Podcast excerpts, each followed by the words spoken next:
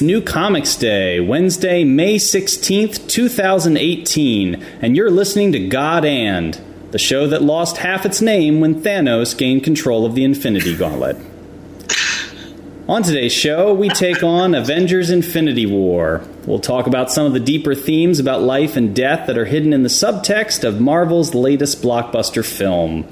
Plus, we'll have our recommendation, this or that, and a whole lot more. I'm your host, Deacon Jonathan Michigan. I am chaplain at St. John the 23rd College Preparatory in Katy, Texas. On the line with me is Father Matt Stromberg. Father Matt, where are you? I'm the rector of St. George's Episcopal Church in Schenectady, New York. Okay. And uh, Father Kyle Tomlin was not able to be with us today, unfortunately. He is in the Himalayas training an elite squad of gerbil ninjas. There's not cell phone service there, so he sends his regrets via carrier pigeon. And we wish him the best of luck getting home. Uh, okay, so we're going to do things slightly different on this episode. Uh, normally, we don't uh, introduce the guests quite so early. And yes, I did say guests, plural. But we're going to go right ahead and invite our guests into the conversation already. Alexi Sargent is a regular guest. He's a writer, theater maker, and game designer. He's written for First Things, The Weekly Standard, National Review, and Aleteia, among others. And Leah Libresco Sargent is also a writer. Her work covers a broad range of topics, including religion, statistics, and theater. She has written for First Things, America, and Commonweal, among others. She is also a blogger and the author of Arriving at Amen Seven Catholic Prayers That Even I Can Offer. And her new book will be coming out this summer. It's called Building the Benedict Option A Guide to Gathering Two or Three Together in His Name. Leah and Alexi, welcome back to God and Comics. It's great to be back. There's a lot of exciting milestones having you all back. So, this is our first married couple on the show together. Uh, it's actually our first couple of anything on the show together. We've never had two guests at the same time before. This is uh, Leah's second time on God and Comics, so we're excited about that. And this is uh, Alexi's uh, 437th appearance uh, on God. You know, this is what is this? Your fourth time? Is that what this it is? is? Fourth time. Okay. So, all kinds of excitement there. So, you know, we had always said if we ever had a guest on three times, which is like in our wildest dreams, would that ever happen, we would let the guest do this or that. And now here's Alexi on his fourth time. We said, what could we possibly do to honor his fourth visit? And we decided we would turn over the recommendation to him. So here it is Alexi Sargent with uh, the God and Comics recommendation. Make it a good one. Thanks, Deacon Jonathan. And it's a huge honor to get to be the inaugural guest recommender for and Comics. I'm going to break the mold a little bit, but recommend something that I think will be absolutely of interest to and Comics listeners. And I'm recommending a role playing game. The game I'm recommending is Masks A New Generation. It's a game that allows you to play as young superheroes finding your way in the big city. It's kind of inspired strongly by media like Young Justice, Teen Titans, some of the younger X Men teams, because all of your characters have superpowers and are teenagers and are figuring out what to do with their powers and their lives. Hmm. Will they grow up to be paragons of the city? Will they fall and fail? Will they find ways to comfort and support each other in order to keep on the right path, fighting the good fight? Will they be corrupted by the forces of evil that besiege Halcyon City? Well, you have to play to find out. This game is powered by the Apocalypse, meaning it draws mechanics from the Apocalypse World engine. And all that means is that instead of heavily mechanical game like classic Dungeons and Dragons, this game has a strong storytelling component with relatively few dice rolls, and all of those mechanics are tied into the central story it's telling, which is the story of these young superheroes figuring out who they will be and how they will relate to their city. And I guess, Leah, do you want to say anything about masks since you've been playing in the campaign that I've been running? I've been playing. Alexi and I are both running sessions of masks at Gen Con this year. Um, and I think I'll amplify his recommendation by issuing a warning.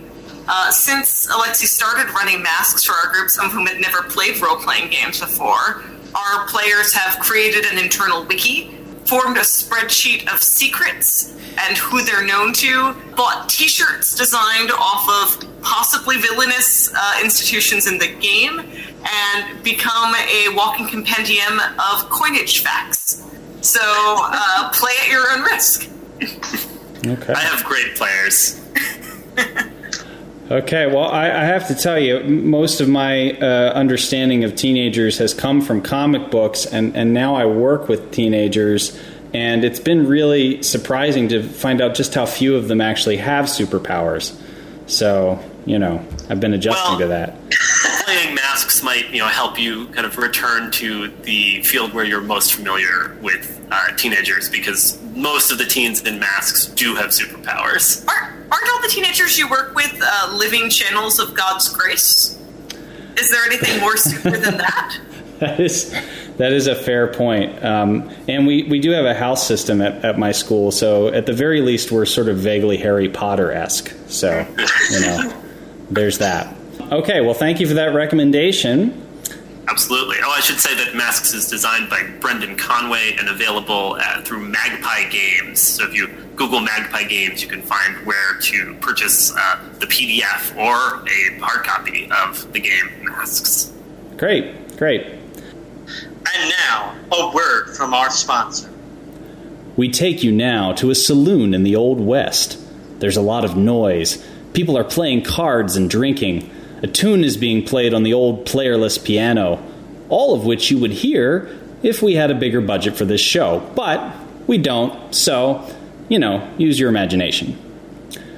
Suddenly, the peace is broken by the entrance of Big Bart Ehrman, the leanest, meanest, most textually critical gun toting hombre in the West. What in tarnation is going on here? You people think you're having fun playing poker, yucking it up, having a good time? But I'm here to tell you the good time's over. I'm the fastest for all this side of the Mississippi. I'm so fast with my six shooter that I not only kill you, I make it seem as if you never even existed at all. Oh, no, you don't. Nobody tells me what to do. Easy there, friend. I've seen Big Bart do his thing before. He once busted up a room full of intellectual types who tried to outsmart him. By the time he was done, even their own mothers weren't entirely sure they'd ever been born.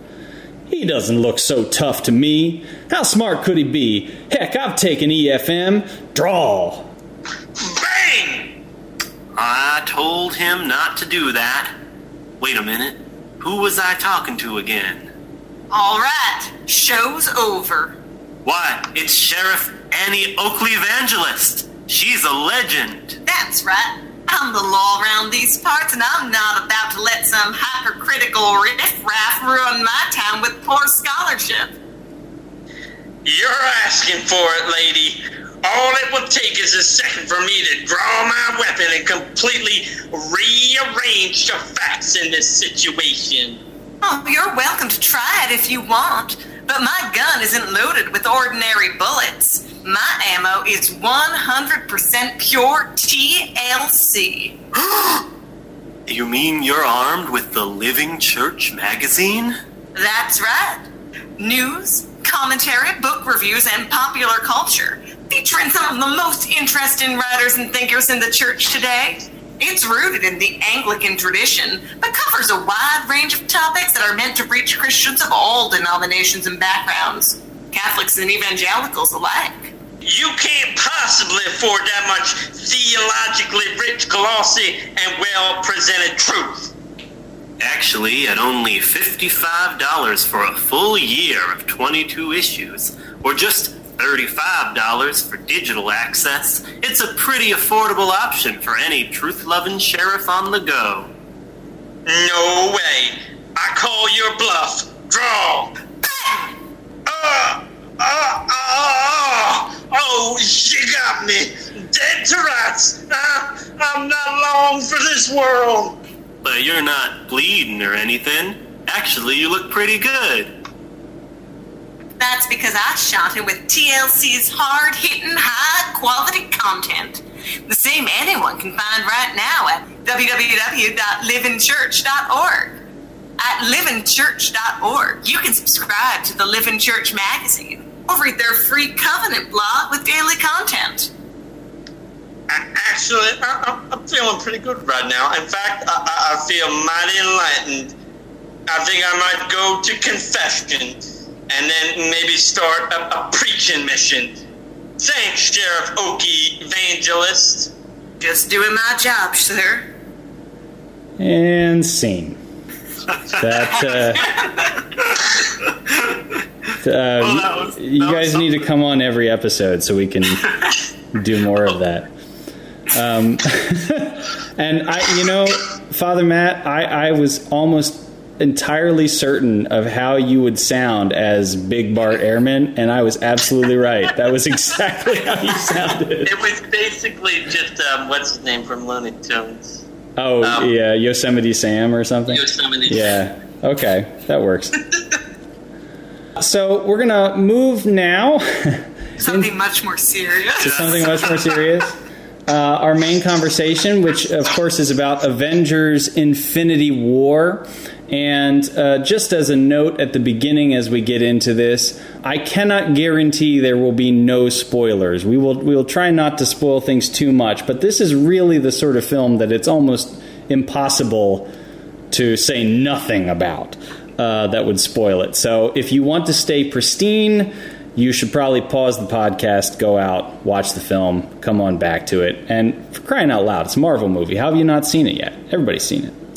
Okay, on that note, there was a lot of work that this movie had to do uh, in order to pull together all of the pieces of, of uh, what was going on in the various universes of these characters. But uh, in the background of that is this basic conflict that's taking place uh, between really not just the Avengers, but most of these uh, high level movie heroes of, of the Marvel Universe and Thanos, who has a mission to collect these Infinity Stones, put them together in this gauntlet, which will allow him to remake reality, all of which comes from uh, a story in the early 90s from uh, Marvel Comics, but told very differently in this film and with a different set of motivations.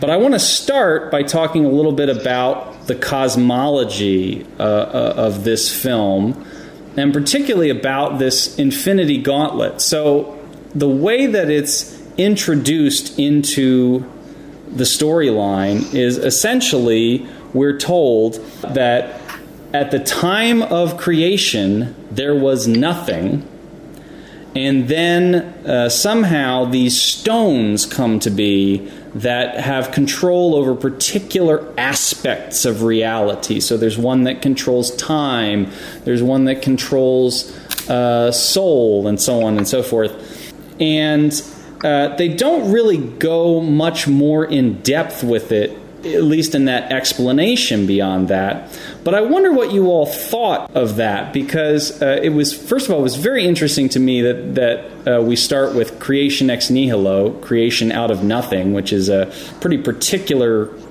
Christian doctrine, right? I mean, you know.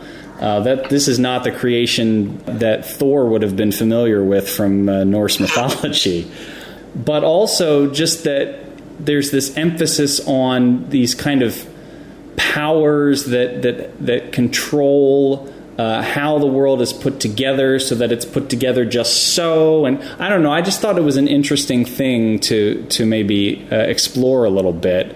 We've seen in these films the Marvel cinematic universe, trying to build a, a, a, universe like they do in the comics that that that that, that kind of hangs together and is coherent and, and, and and so I think any universe needs a creation story, right? And, and so you know I, th- I think it's it's sort of admirable and, and, and, you know definitely part of the package that they that they go along with this. I'm not sure I have a lot of thoughts about the content uh, uh of that. I mean, it's it's curious. It's it you know it's. Uh, I, I always found the Marvel cosmology sort of like mind-bogglingly uh, complex. I mean, partly because they're trying to fit together all these very different perspectives by different writers. But um, I mean, I, I, will say about um, creation ex nihilo. I mean, in, in, so many ancient creation stories, you have the gods sort of um, doing battle with some primordial embodiment of, of, of, chaos. From that creature's, you know, body, you know, constructing the universe. And I, I think that that idea of, of, of cosmic struggle definitely is, is very much a part of the comic book mythos. So it's interesting to me that they go with the more, you know, creation ex nihilo uh, kind of approach than that kind of cosmic battle, which seems so much a part of the the Marvel mythos. But um, I don't know. Uh, uh, Alexi and Lee, what, what, what do you have to say about it? Any thoughts? I think one small thing is that when we see the stones, they seem still, even though they're there near the beginning, much more created than creator. That when we see them in the world of the film, mm. they're inert unless wielded. So they may be part of the story of how these things came to be and interact, but they don't seem like they finish telling the story. Yeah, I think the Creatio ex Nihilo we see in Infinity War is a very kind of functional mythological backdrop for the story they want to tell in the movie. It's kind of a minimalist way of painting the origins of the universe.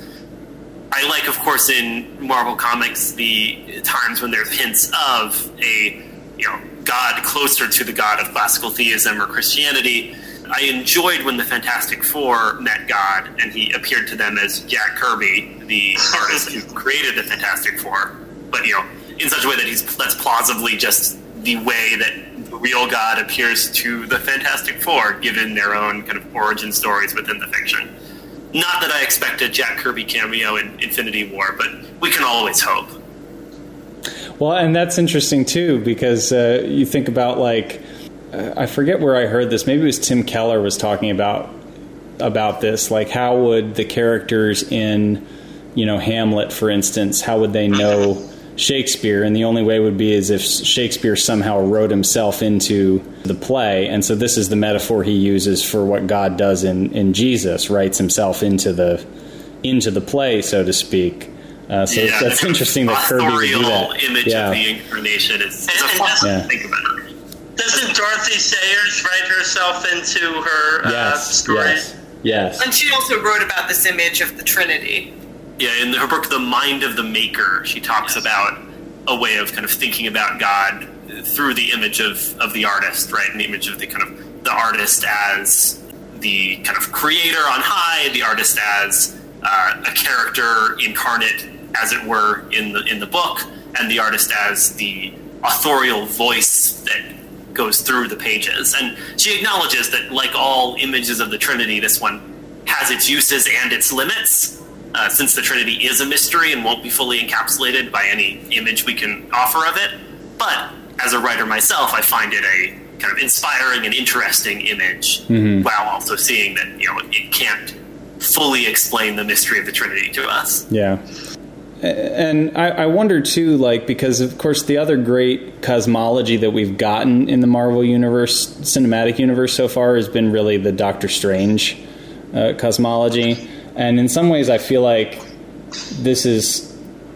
I don't know if it's conflicting with it exactly, but it's just like it's not really the same, and it's not really as as well developed, which is sort of funny considering what a major character they make Doctor Strange in the film. But it's also, you know, so we've had three Avengers movies now, two that were by Joss Whedon, now this one from the um, the the two uh, brothers. The Russo brothers. The Russo brothers, yeah, who uh, who also directed Captain America: Winter Soldier Right. and Captain America: Civil, War Civil War, which we talked about with, with you, Alexi. So, you know, there's a different feel to it than the previous movies had. And, I, you know, they probably just didn't think that hard about it because they had other things that they wanted that they wanted to do. But this is the sort of thing that I look at these movies and immediately my brain starts going, what is going on in the background of this? Anyway, I, I'm amazed that they didn't explore the theological implications more in depth in this film. I mean, didn't they know that we would be talking about? Well, it's just you know, it's such a it's such a what's what's that called? Um, is MacGuffin? Is that the term for it? It's such a like you know, there's like nothing to it. Like the Infinity Stones are just like here's some stones, they do stuff. Okay, so anyway, This is true to their comic book origins, Yeah. though, right? Oh, no, absolutely. It's like that in the comic, uh, too. Set of MacGuffins that have to be collected for the plot to advance. Mm. They made some interesting, distinct use of them in more the middle of the film uh, when the Guardians run into Thanos the first time, and we see the Reality Stone kind of really do some more surrealist things. But I felt like near the end of the movie, uh, Thanos was wielding more of the Infinity Gauntlet, and its powers had become less interesting, or more punching things with different lights going off, right? So, so okay. So, what what stones make up the Infinity Gauntlet? So, there's the. I- I'm only remembering the Reality Stone, Mind The- Stone, Soul the Stone, Mind Stone, Time the Soul. Space At Stone and time. This- and the Power Stone. There we go. Mm-hmm. And Flint, the Flint Stone. It's also pretty good. Yeah. Thanks. That was the reaction I was going for. You, could just you could just edit that out. So the cosmology in this film might not be exactly worked out as specifically as we might like to see it, but they, they clearly have uh, an agenda in mind as far as what it is that they want to communicate. And the thing that they spend a, a tremendous amount of time on, at least when they're not blowing stuff up, is Thanos and particularly trying to show us his motivations, trying to help us to understand who he is and why he does what he what he does. Thanos is on this great quest to gather the Infinity Stones together, to put them together in the gauntlet so that he can kill half of the population of the universe. So, you know, Thanos wants to kill uh, half the people in the universe, but his reasoning for this is what's so fascinating. He wants to do it not because he's an evil guy, but because he had grown up on a planet where the resources were scarce and there were too many people. And he saw that the universe was the same way. There are too many people, and uh, he wanted everybody to have a higher quality of life, and he realized that the only way to do that is if half of the people disappeared. So that's his motivation. And when I saw that, what clicked in for me was this movie has an incredibly pro life uh, message at its core. I don't know if that's what they intended it to be, but if Thanos is the villain and this is his motivation, this would be the opposite of what would usually be thought of as a pro-life worldview to say that that life has intrinsic value. So I don't know what you guys what you guys think about this, but I, I, thought that was a, a fascinating kind of twist, and I thought I was the only person to to have had this observation until I got home and saw that Matt Fradd had tweeted basically the same thing. Yeah, I really appreciate what they did with Thanos in this movie because he's the antagonist and he's a frightening antagonist because he has crusade, right? And it's a Malthusian anti-natalist crusade. Very much opposed to the idea that life has inherent value. I don't what what the heck is a Malthusian antinatalist, Alexi. I'm glad you asked, Father Matt. Robert Malthus is the theorist uh, behind uh, what I'm calling Malthusianism. And Malthus was a, demographer, uh, and he was very interested in the questions of resources and populations, and he ended up coming up with concepts like, like the Malthusian trap and the Malthusian specter to do with overpopulation, when population outstrips the natural resources and the ability to, to feed it, the ability for people to lead a good quality life, right? And so people drawing on Malthus's ideas, people who described as influenced by Malthusianism, are all about austerity, all about finding some way to limit the growth of the human population, in extreme cases, finding some way to uh, destroy part of the human population out of this perceived danger of overpopulation. And so it leads to terrible real world ideologies rooted in eugenics, rooted sometimes in genocide. Thanos' characterization in this movie is all the more frightening because it has these Malthusian overtones. In the comic books, he's literally in love with the personification of death.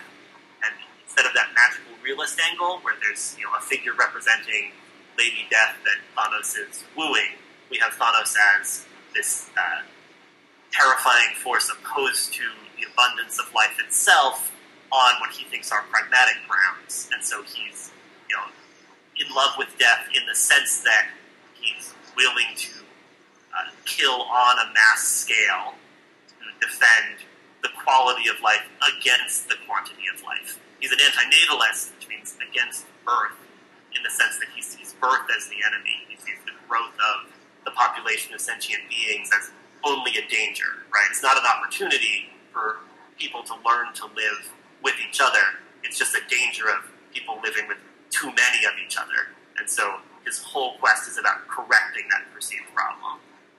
And I was really impressed by this because I walked into the theater a Thanos skeptic. Um, I thought he was incredibly boring in the little credit stingers we got. He reminded me of the dad in Stranger Things, just constantly parked in his recliner and just kind of in the background of all the stuff that's going on. I had trouble imagining a movie built around Thanos.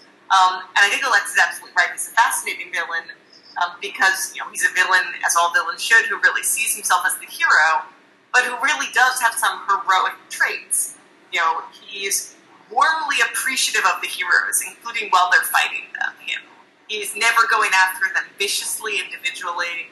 Um, he kind of gives them you know, appreciative nods when they do well. You know, he's selfless to an extent. You know, he's really not in this for himself or for any particular benefit to himself. It's never touched on directly in the film, but I, I could imagine this Thanos, you know, whose goal is to wipe out half the universe, is willing to even take that 50-50 chance on himself, though we don't really know for sure. And I think it's probably more accurate to say the movie implies that as the person making this choice, he gets to just persist. But I find it very plausible he'd be willing to sacrifice his own life for this goal. And so what we really see in Thanos is a warning, you know, that it isn't enough to just do the right thing as we see it, but to do the right thing with, you know, real virtues, um, like fortitude on our side. Uh, we have to have a rightly formed conscience. And that's what Thanos lacks. He's got a number of heroic virtues, but conscience is absolutely wrong, and we make the same mistake when we don't have some kind of external check on our own sense of what the good is. He has some similarities to another very vivid villain in recent Marvel film, uh, Killmonger from the Black Panther, who is a character in many ways that's sympathetic. That you know he he has this he has this cause that he's passionate about that is a real a problem that needs addressing, but he has this misguided uh, heroism that uh, causes him to make these kind of incredibly evil uh, choices that lead in a, a, a, destructive direction. And I think it's it, it, it's sort of interesting because both Thanos and Killmonger, I, I think, are kind of like well, they serve as kind of like the shadow side of the the superheroes. It shows how our own attempt at being saviors and, and, and heroes can often take things off the rails and often goes in, in, in, horrible directions. I mean, you know, some of the worst kind of evils of the last century, you know, are, are motivated by some sort of misguided morality or, or, or, or of some kind or, or crusade uh, of some kind or another. And it, it, I mean, you see this playing throughout the the Marvel films. I mean, Infinity War and Black Panther, but also kind of in the last Avenger, one of the last Avenger films, the Age of Ultron, where Tony Stark, you know, kind of in, in, in this attempt to to do something, you know, heroic, creates this monster, you know, uh, Ultron, who uh, has a similar anti-natalist um, uh, sentiments as Thanos. So if Killmonger is the shadow self of Black Panther, who is Thanos a shadow of? Like, is there a particular hero that he's in parallel with? I do see a resemblance between him and another Marvel villain, um, Iron Man. I mean, is Iron Man a villain? Iron? Man's a villain. Civil War. Um, in that in that Iron Man and Thanos both present an inhumane answer to what they see as the problem of humanity, uh, where Thanos' answer is simply death. Um, that the only way that people can flourish is if there's fewer of them. But Iron Man in um, Age of Ultron also kind of faces this struggle of you know people have trouble living together, and they don't know how to deal with outside threats. So I'll just make a big robot so that people won't have to be responsible for each other, and I won't have to be responsible for them anymore. This robot will be able to keep everyone safe and contained. And you know, I think it's that idea of containment that's common both to Iron Man and Thanos. That the way to deal with the the kind of riotous fecundity that can spill over of you know human nature, of human life, is to in some way slow it down, box it in, you know, and what's really, if you want the, the light self, you know, instead of the shadow self to Thanos or Ultron, the opposite of all that is marital sex, which is always like a pledge of faith in the goodness of creation because of openness to life. Yeah, I think to see kind of pro-natalist themes emerge in the Marvel universe, kind of in contrast to this anti-natalism we've identified in some of the villainous or uh, terrible choices the characters make. I'd be really interested in the next phase of films delving more into uh, marriage and parenthood, right? The like possibilities of responsibly fostering life. I think we're getting a bit of a taste of that in the way that Tony Stark has become a surrogate father figure to Spider-Man, which is one of the most like unexpectedly heartwarming slash heartrending dynamics in this movie. I'd say we're, we're seeing Tony Stark as man who's kind of fled responsibility in one way or another through so much of his life, finally becoming somewhat responsible for Spider-Man, this young hero who also needs to, as always with Spider-Man, learn lessons of responsibility. When we start the inevitable band that the four of us are going to form together, can we call it? Can we call it Riotous Fecundity? Because that would be an excellent band name. I mean, I think I think it's important to note that this movie starts, and it is the very one of the very first scenes. That I don't feel bad with Iron Man and Pepper Potts talking about whether they want to have children. Right. I was Um, just going to say that. Yeah, yeah. I Mhm. remember having a dream that uh, she's pregnant, and you know who knows how prophetic that is, right? But yeah, I'd love to see some Wow, of these yeah. characters or other, like whichever ones are ultimately still on the table when uh, when all of the dust settles, and you know in, in later films, I suppose. I'd love to see some of these characters you know, moving on as you know parents or mentors or otherwise shepherds of the next generation, since I think that's Well- like perfect rebuttal to the kind of uh, Thanos imperative of uh, fighting against the onrush of life. And if we're looking for rebuttals to Thanos, know, while we wait for what's ultimately Avengers: Infinity War Part Two, for all that they lied about the title, you know, I think I think we encounter Thanos in smaller forms every day. You know, the person at the grocery store looks at a mom with her group of three kids and goes, "You're done, right? You're not going to have another." Like that's the voice of Thanos speaking, the voice that Mhm. sees life itself as excess. Um, and so anyone Yes. who wants to assemble like the Avengers, like should defend parents um, and speak up in favor of taking a chance on life. or the the experience that I've had of of having two children with very high special needs and having people say, "Well, you know, wouldn't it be great if there was some way to test for that so that you wouldn't have to, you know, risk bringing these de- defunct people into the world?" Like there's just this, you know, this this notion at the core of all that that the thing that makes a life a life is this very abstract notion of quality of life which means. Very different things to different people. This probably based on the personal, uh, often self-centered judgment of the one like making this, ruling that other people's qualities of life are not sufficient, right? Whereas, you know, I, I think many people, regardless of ability, see their own lives as having some value, right? It's valuable to them, mm-hmm. right? And as Christians, we know that it's also valuable to God, and we shouldn't be so eager uh, to sit in the seat of judgment and condemn people as being invaluable or unworthy of life. Uh, certainly, after history has shown us the great evil produces, but even on the interpersonal scale, it should be uh, us that we shouldn't be, you know, making the kind of Thanos-like uh, call in that one of those moments. I think again, sometimes the, the voice of Thanos sounds like the voice of responsibility to people, where you know Mhm. there's there's not always their only hatred of weakness. Um, there's fear of it or for it, where people go, you know, this person is vulnerable, this person is alone. What if no one loves this person, and then something bad happens to them because they're vulnerable? As Christians, we know that no one is ultimately unloved and uncherished through God.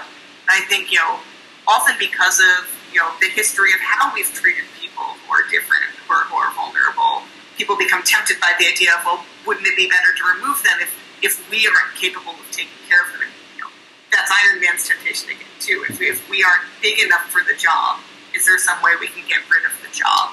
Well, the the I mean the irony of Thanos, you know, as as Leah pointed out, Thanos is a very selfless character in a lot of ways. The way he's presented in this film, like, you know, he's willing to make sacrifices, and yet ultimately, the thing that he's making sacrifices for is this very self-directed. Self oriented idea of this is what a good universe looks like. This is what a life that's worth living looks like. And so i'm going to create the only universe that can that can have that. And and of course the even deeper irony that you know has been pointed out by many of the critics i think of this film which is here you've got a guy who literally has been handed the power to reshape the universe. And instead of reshaping the universe he just decides to kill everybody off, right? Like, you know, if his issue is really like everybody's quality of life is really bad because we don't have enough resources, well, you know, dummy, you've got a thing now that you can make a bunch of resources with. How about you do that? This, I mean, this is a problem with Malthusian antinatalists generally, right? That they're constrained by a lack of imagination, right? Uh, the options before them seem limited to only make the one terrible choice that must be made because they don't have the breadth of imagination to find ways of living together. Let, let's talk about the deaths for a second without getting into who died. Of course, I think at this point everybody knows that there are people who died. But without getting, getting into the list of who died, does it in some way injure the heart of this film that is about the importance of life to know that anybody who dies in this film has a reasonable chance of not staying dead uh, because we know that all of these characters have films that are going to come out in, You know, in I, I another a, year. I was in an argument on Facebook about this with a friend who said, you know, he couldn't take deaths in this movie seriously for that reason, and not only couldn't take it seriously, but couldn't even imagine what it was like to feel like you were taking them seriously. Where would that come from? He asked. And for me, the answer is because the characters take them seriously. No one in the Marvel Cinematic Universe knows the forthcoming movie schedule. Uh, none of them even know there's a new Avengers movie coming out after this. For all they know, this is the last one. And so, you know, there's really a beautifully shot sequence near the end of the film uh, about the weight of these deaths, and you know, it's a testament to the really incredible cast they put together for these movies, and you know, what they've done to their relationships. That you don't have to believe these deaths are permanent. You just have to believe that the characters believe they are, and I think that it's profoundly effective. Yeah, I think it in some ways has to do with just our way of interacting with fiction in general too, right? we, in order to believe in a fictional death, we've already suspended our disbelief. And once we're in the universe of comic books, where we know that resurrections do happen sometimes, we can still be emotionally affected by Batman R.I.P. or the death of Superman, even if we know that DC will never permanently kill off these characters. And with the Marvel Cinematic Universe, it's a little bit unexplored territory. You know, perhaps some characters will stay dead. We just have a strong sense that not every death will stick, but that doesn't mean in the meantime the deaths aren't of real within the story, and if we allow ourselves to enter into the story, they don't really affect us uh, on that story level.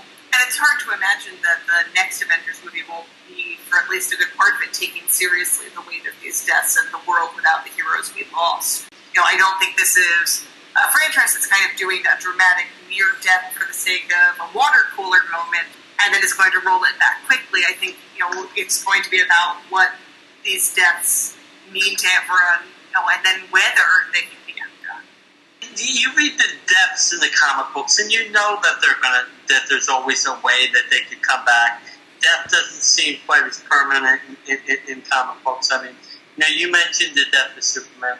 I, I think most people knew that Superman was coming back, but you know, still, I mean, reading that story and seeing, you know, Superman's bloodied corpse in the arms of Lois Lane, it, you, it, you have an emotional reaction to it. Just like, um, or, or when they killed off uh, the Ultimate Spider-Man, you knew that. Well, there, there's other universes with Peter Parker and Spider-Man, and this wasn't.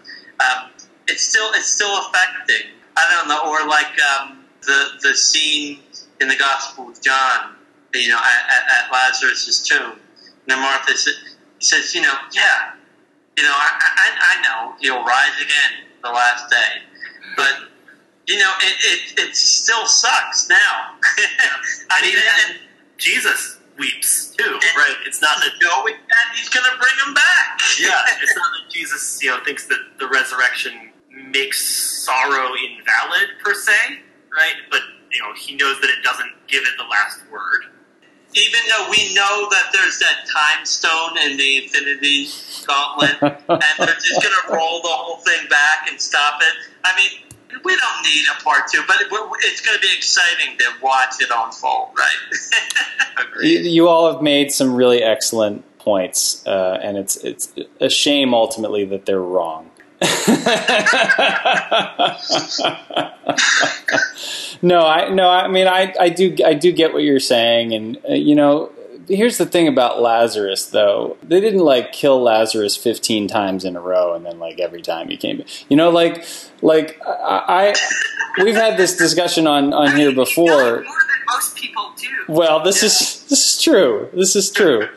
Um, Twice as many times. Yeah. although you know, I mean, I was baptized, so I've already died once. So, um, Except in Marvel, though. Except I in mean, Marvel. Marvel, they've died several, several times. Well, yeah, and and the thing, you know, I always go back to that uh, short Max Landis uh, film from a few years ago, the, the, the Life and Death is it the no the Death and Resurrection of Superman, something like that. You can find it on YouTube.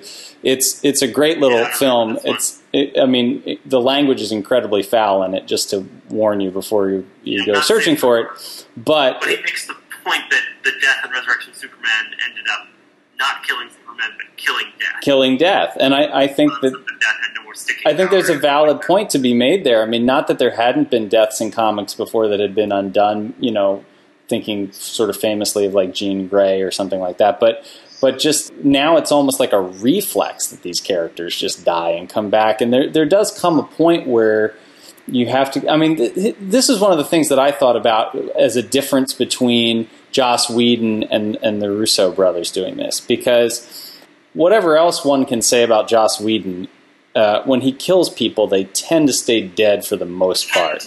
Doesn't always, doesn't come back to always, but twice over the course of And, the series. I think that's actually should give you some hope about what this would be. Because both times Buffy came back to life, you know, the fact of her death altered her relationships both with the world and with other characters.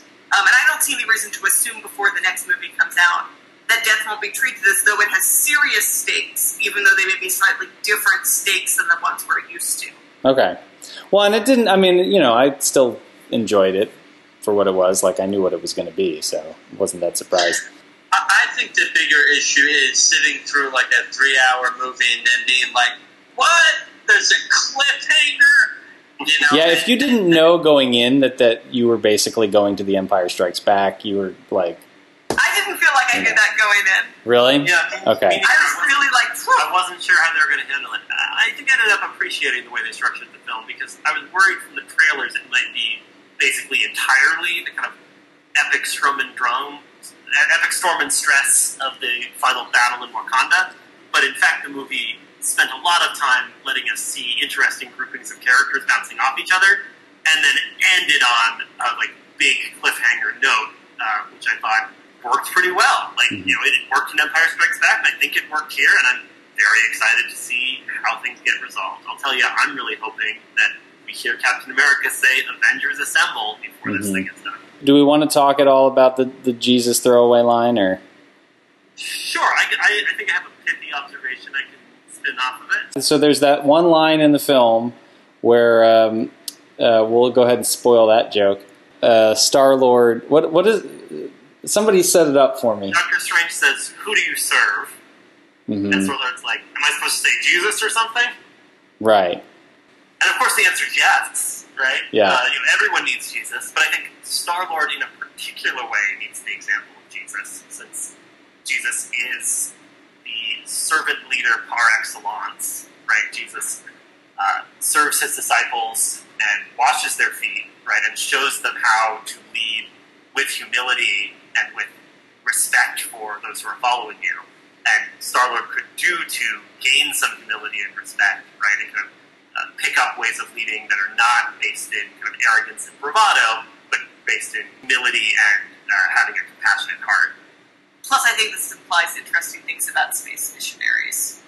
Since uh, Star Lord hasn't spent a lot of time on Earth, he's been mostly exposed to Earth music. So perhaps has intuited the gospel message primarily from, I don't Johnny Cash.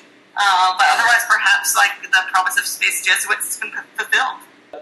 I, I have a, a sneaking suspicion that many of you who are listening uh, actually did go ahead and see uh, Avengers Infinity War, and you probably have thoughts about it too, and we'd love to hear them, and you can share them with us through our social media. We are on Facebook at facebook.com slash God and Comics, or you can tweet at us. We are on Twitter at God and Comics. But for now, we're going to move on to our final segment, This or That. This or that. This or that. Come on, everybody, let's this or that. Huh? First one goes to Father Matt. Joel Osteen or T.D. Jakes? I can't say I'm terribly familiar with the work of either man. T.D. Jakes, I, I, I, I've, I've not really, I've, n- I've never really heard him preach. I, I have heard Joel Osteen preach, and, and there's there wasn't a lot to recommend it as far as uh, theological content or scriptural content. T.D. Jakes, uh, does he believe in the Trinity? Uh, that's a good question. I'm not sure that he does. Maybe he does. I don't want to, you know, besmirch him. I think he, I think he's he's he's part of a um, Pentecostal group that's a little fuzzy on the Trinity. That being said, I, I'm going to say T.D. Jakes, uh, if only because, from what I understand, he, he, he, he he's done a lot to empower a lot of folks in the African American community. He's a really positive influence uh, for a lot of folks. Uh, Leah, capitalism or socialism? Don't overthink it. Oh, man. False dichotomies, everybody. Yeah, I A mean, very lighthearted question. That's neither, right. neither are great. Um, I'm going to pick capitalism on the grounds that it doesn't oversell itself as uh, a moral system, um, and like wears its flaws more openly on its sleeve and encourages us to look beyond it. Okay. Hmm. Interesting. Capitalism doesn't oversell itself. That in and of itself No, is it an don't interesting. sell at exactly the market clearing price. That's right. That's right. Okay. Alexi, Much Ado About Nothing or A Midsummer Night's Dream? Ah, you have cleft my heart in twain. Um, Much Ado About Nothing. I love both of these Shakespearean comedies, but Much Ado About Nothing has a genuinely healthy relationship at its heart. Ironic as that might be to say, since the protagonists are tricked into loving each other, but I think Benedick and Beatrice really do come as close as any Shakespearean couple to being a good example of you know, responsible uh, married love by the time they're united at the end of the play. Whereas I still have a problem in Midsummer Night's Dream with Demetrius being under the influence of the fairy love juice when he plights his troth to Helena. He has this problem because he played Demetrius Hmm. and Ah. takes his side. Let, let me ask you this bonus since you picked Much Ado About Nothing. Uh, Kenneth Branagh, Much Ado About Nothing, or Joss Whedon, Much Ado About Nothing? I pick Kenneth Branagh in the end. It's very hard to beat Branagh and Thompson's chemistry as Benedick and Beatrice. I will. I'll say for the Whedon that there are some very good performances, and Nathan Fillion's Dogberry is much preferable to Michael Keaton's Dogberry. Oh, come on. Kind of bumbles through all the lines, and much of the humor of Dogberry is oh. in the humorous malapropisms, like But- "Adieu, I beseech you." Didn't you ever wonder what would happen if Beetlejuice was in that play? no, not really. No? Okay. A uh, thousand points to Alexi. Okay. Uh, Um, 500 points to me. uh, yes, and for some reason, a talking fish. I don't know why. It's just. It's what happened. Okay, Father Matt. Mary, Queen of Scots, or Mary, Queen of Heaven? Well, I mean, Mary, Queen of Heaven. Let's, uh, amen. let, let's, let's, I mean, you know, Mary, Queen of Scots, uh, I'm sure she's got her qualities, but she's not the mother of God. Um, yeah, you need to ask. Yeah, it's a fair point. Leah, Dominicans or Franciscans? Oh, I picked Dominicans. I Um, figured you would pick in Dominicans, To justify myself, I will tell a joke I heard a Dominican tell about the Franciscans, uh, which he was preaching on Genesis and points out, you know, that Adam named you know all the creatures in the garden and stewardship over them. And he goes, but Adam was lonely, and by this we know that man is not naturally Franciscan. Um, we, we have some friends, uh, Franciscan. We have some Dominican sisters down here. A couple of whom work at my school, and one one who works at the Ordinary at Chancery. And I, I've gotten her to start listening to God and Comics. So shout out to Sister Amata Veritas if you're listening right now. Um, you know that question was for you, Alexi Art Spiegelman, or I'm not sure exactly how to say her name, but because I've I've just seen it written and not heard it out loud. But Marjane Satrapi. Is that how you say it? Satrapi? Can I get a mulligan? I'm afraid I haven't read the relevant materials. Uh, Maus and Persepolis. I'm aware. Yeah. You haven't read either one? Sorry. Oh. You gotta become a more literate comic book fan. Leah, have you read. Uh... I read both. Oh, well, what, what would your answer be to that then? I mean, they're both very good, to be clear. I prefer uh, Marjane Satrapi because, you know, you know, I really love her memoir. I think she, you know, tells, you know, does a terrific job blending the everyday with the political.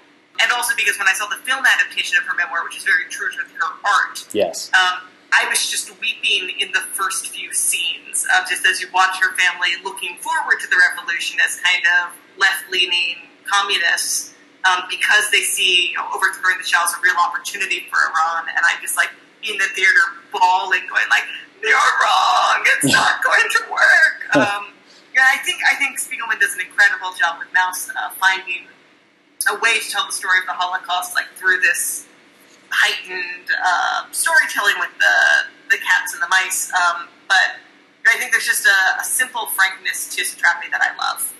I agree. I agree. Father Matt, Burt Bacharach or Bert and Ernie? Bert and Bert and Ernie, he, I mean, he's sort of a jerk, isn't he? I mean, you know, um, He's Everybody not a jerk. He's, he's just you know a little high strung. well, everybody knows Ernie's the lovable one. Burt Bacharach, on the other hand, has produced some uh, amazing. Leah seems very offended by your, your comment there, There's Father. nothing wrong with wanting things to be orderly. Okay. Ah! I can't relax. Put a, put a rubber ducky there. Sitting next to Um, the computer, Leah.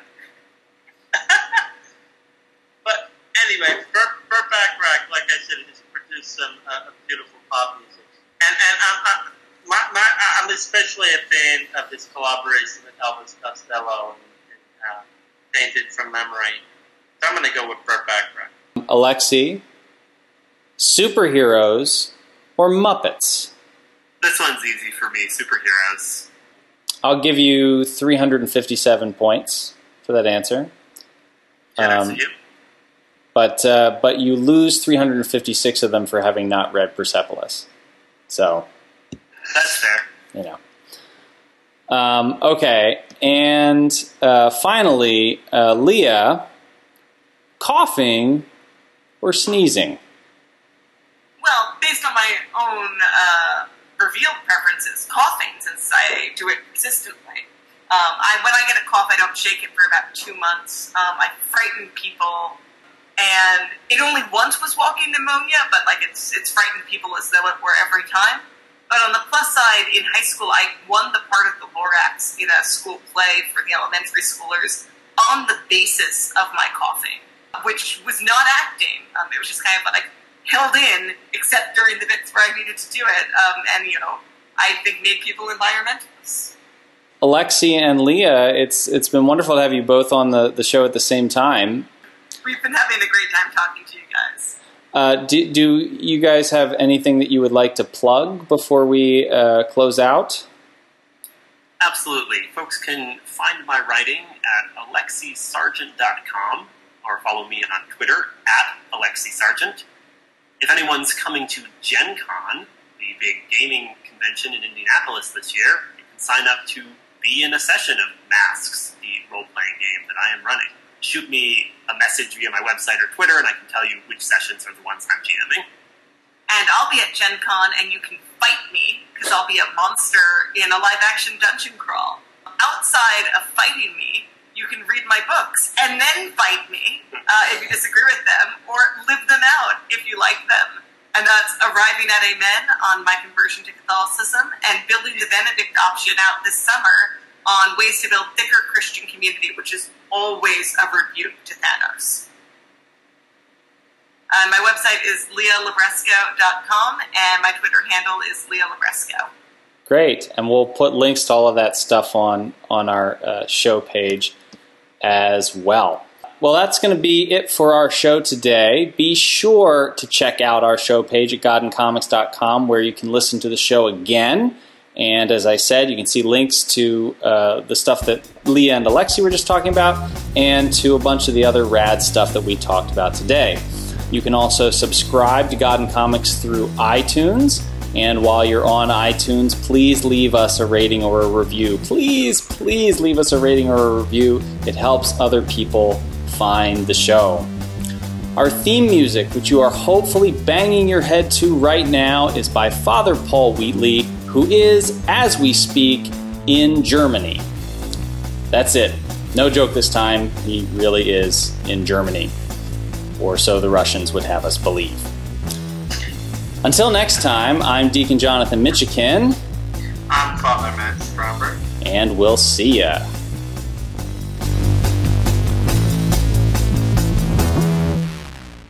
I'm not just